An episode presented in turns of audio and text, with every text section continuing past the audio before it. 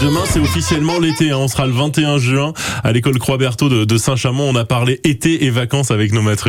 Je pars en vacances en Tunisie, en Algérie? Moi, je pars souvent en camping et dans les campings où je vais, il y a souvent trois piscines ou quatre. Et là-bas, on fait plein de choses. On va à la mer, on fait les magasins le soir, on mange une glace. Moi, je pars souvent en colonie, en vacances, euh, toutes les années.